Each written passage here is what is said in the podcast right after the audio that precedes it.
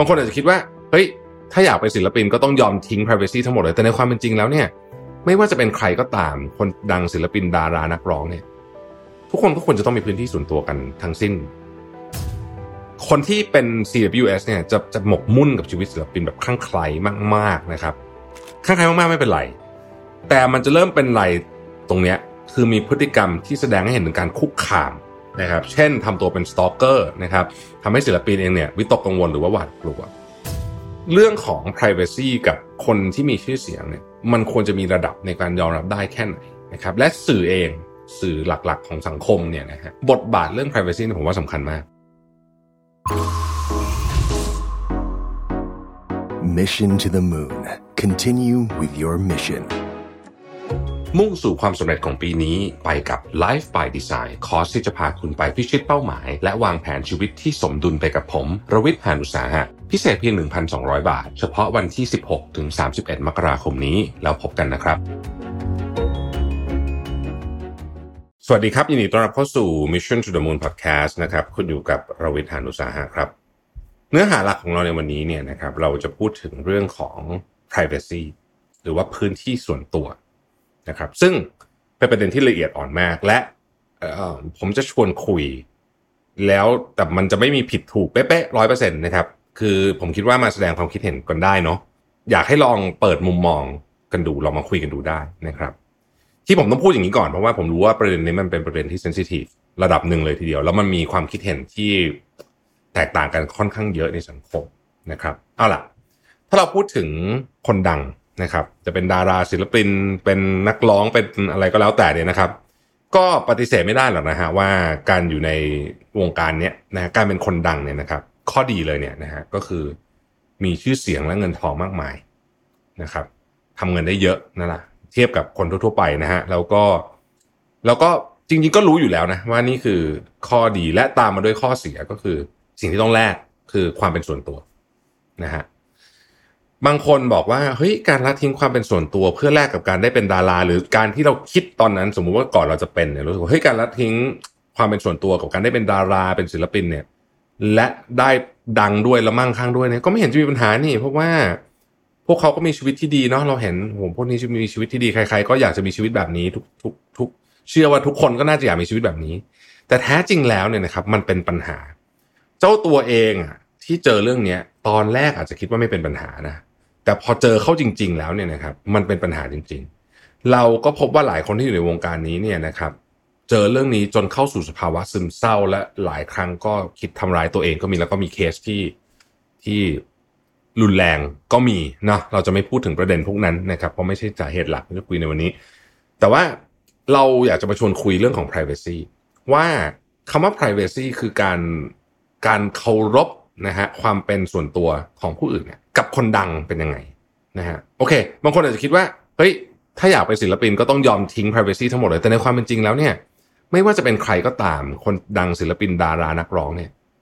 ทุกคนก็ควรจะต้องมีพื้นที่ส่วนตัวกันทั้งสิ้น จริงไหมฮะอะเรามาตั้งคำถามอย่างนี้ก่อนว่า ความเป็นส่วนตัวเนี่ยทำไมถึงสำคัญนะครับ เวลาเราพูดคำว่า privacy หรือว่าความเป็นส่วนตัวเนี่ย จริง ๆคำนี้มันกว้างมากนะครับ และเกี่ยวข้องกับ หลายแง่มุมของชีวิตอะเราพูดถึงความเป็นส่วนตัวในโลกโซเชียลมีเดียนะครับถ้าพูดอย่างนี้ปุ๊บผมเชื่อว่าหลายท่านนึกถึงเรื่องนี้เลย privacy policy เนาะเวลาเราขึ้นไปตามเว็บตามอะไรเงี้ยมันก็จะมี privacy policy นะครับเขาจะบอกว่าเออเว็บไซต์จะเก็บข้อมูลอะไรของเราบ้างนะครับ จะมีมาตรการในการรักษาความเป็นส่วนตัวของข้อมูลของเรายังไงบ้างนะครับ บางคนก็จะนึกถึงเรื่อง PDPA อะกฎหมาย PDPA นะครับกฎหมายคุ้มครอง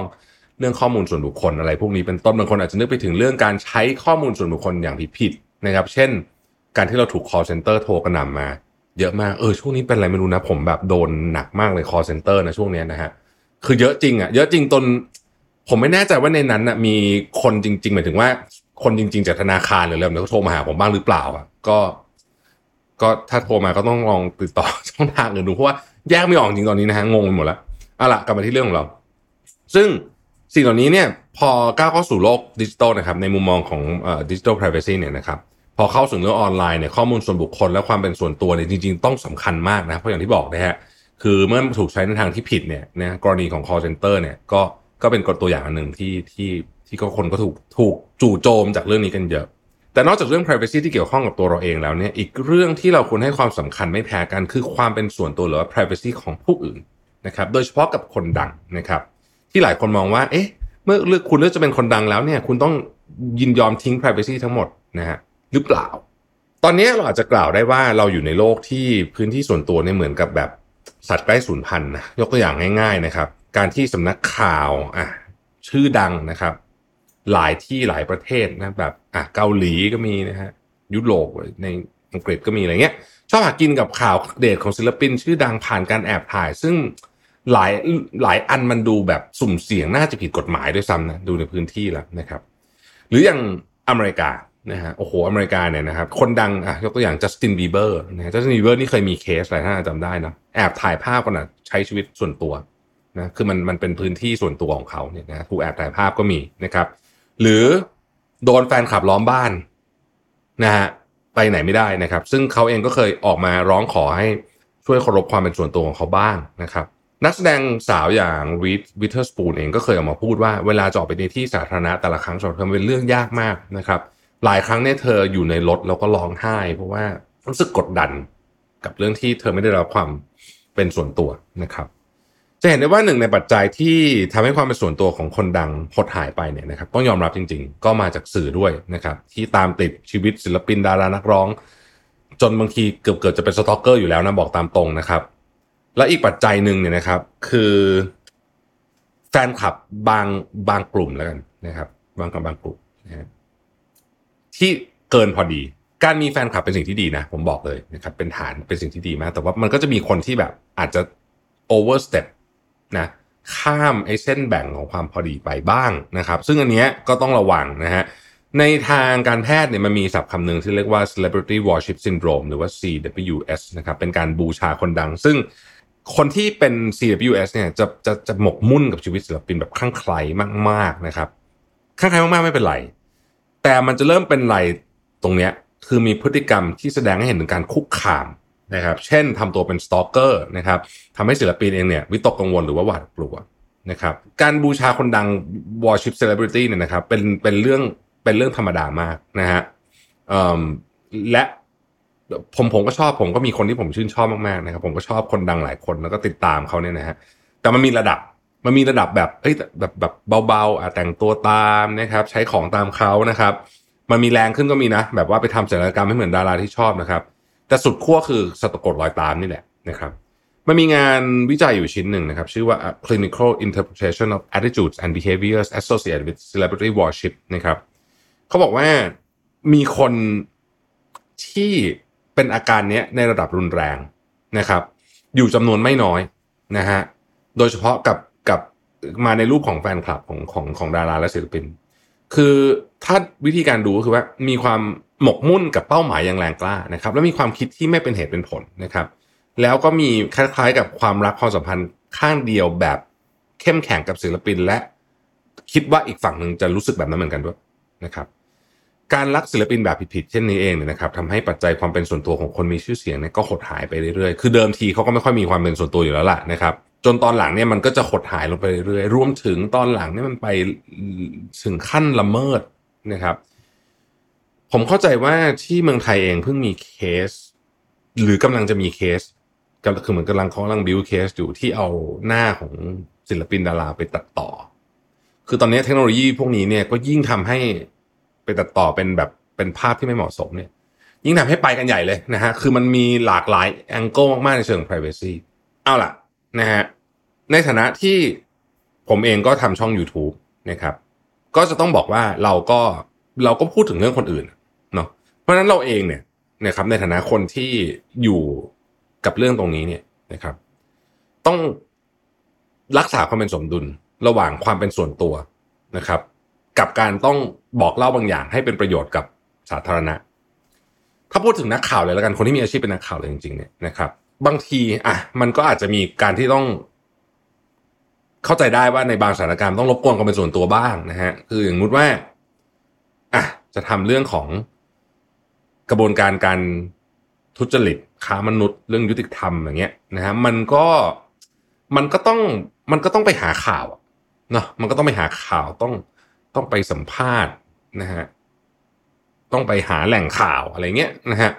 โอเค มันก็อาจจะไปโดนความเป็นส่วนตัวของใครบ้างนะครับ แต่ว่าหลายคนก็บอกว่าโอเค อันนี้มันเป็นการทำข่าวเพื่อสาธารณชน พอถือว่าโอเค ถือว่าอยู่ในเกณฑ์ที่รับได้ แต่ผมคิดว่าสิ่งที่สำคัญน่ะก็คือเราจะต้อง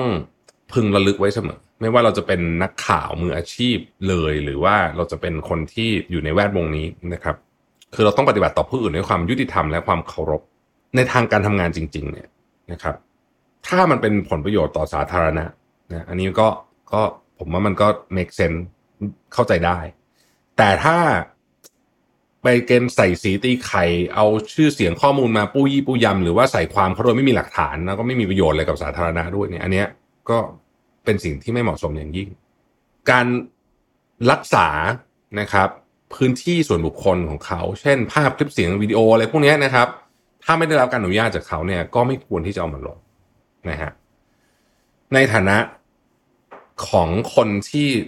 บอกเล่าเรื่องราวของคนอื่นนะครับ ผมคิดว่ามันก็จะต้องรักษา balance ของตรงนี้ให้ดี ไม่อย่างนั้น อะพูดจริง ๆนะครับ กรณีเคสที่เกิดขึ้นในเมืองไทยที่ผมคิดว่าเป็นกรณีศึกษามาก ๆ เลยเนี่ยนะฮะกรณีลุงพลเนาะมันเป็นอะไรที่ผิดเพี้ยนมากนะ คือถ้ามองจากมุมของการที่อยู่ดีๆสื่อก็ไปทำให้คนหนึ่งเป็นแบบนี้ขึ้นมาแล้วเนื้อหาสาระสำคัญของเรื่องนี้คือ คดีที่มีเด็กเสียชีวิตเนี่ย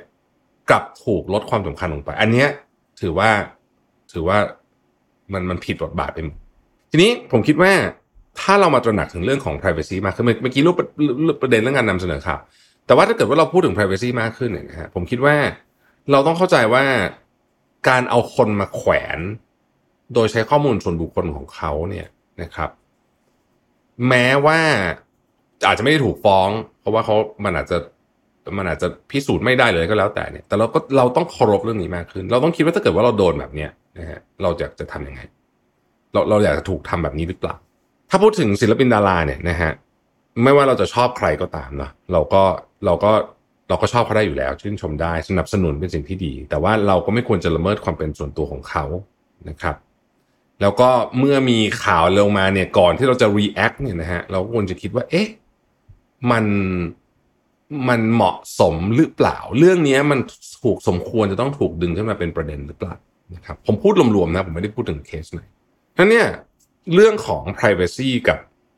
กับคนที่มีชื่อเสียงเนี่ย ผมคิดว่า เราอาจจะอยู่ในจุดที่น่ามาพูดคุยกันอีกครั้งหนึ่งว่า มันควรจะมีระดับในการยอมรับได้แค่ไหน นะครับและสื่อเอง โดยเฉพาะสื่อที่เป็นสื่อหลักๆ สื่อสื่อหลักๆ ของสังคมเนี่ยนะฮะบทบาทเรื่อง privacy ผมว่าสำคัญมาก เพราะว่าสื่อหลักๆเนี่ยจะเป็นคนที่ที่เหมือนกำหนดว่าไอ้ขอบตรงเนี้ยคือถือว่าใช้ได้นะฮะแต่ว่าถ้าเกินกว่านี้ไปนี่มันไม่ควรแล้ว แล้วถ้าเกิดว่าสื่อกำหนดขอบ เส้นแบ่งไม่ไม่ดีนะฮะเราก็จะมีปัญหาเรื่องนี้ แล้วในที่สุดก็จะวนกลับมาเป็นปัญหา แล้วมันก็จะไปทำร้ายใครสักคนหนึ่ง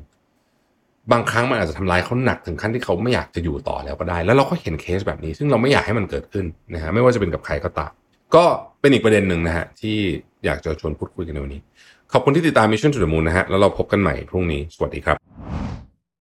สมัครสมาชิก Mission Club YouTube Membership นะครับราคาเริ่มต้นเพียง 50 บาท มีสิทธิพิเศษมากมายเฉพาะสมาชิกเท่านั้น กดสมัครอ่านรายละเอียดได้ใต้คลิปเลยนะครับ อบคุณครับ Mission to the Moon. Continue with your mission.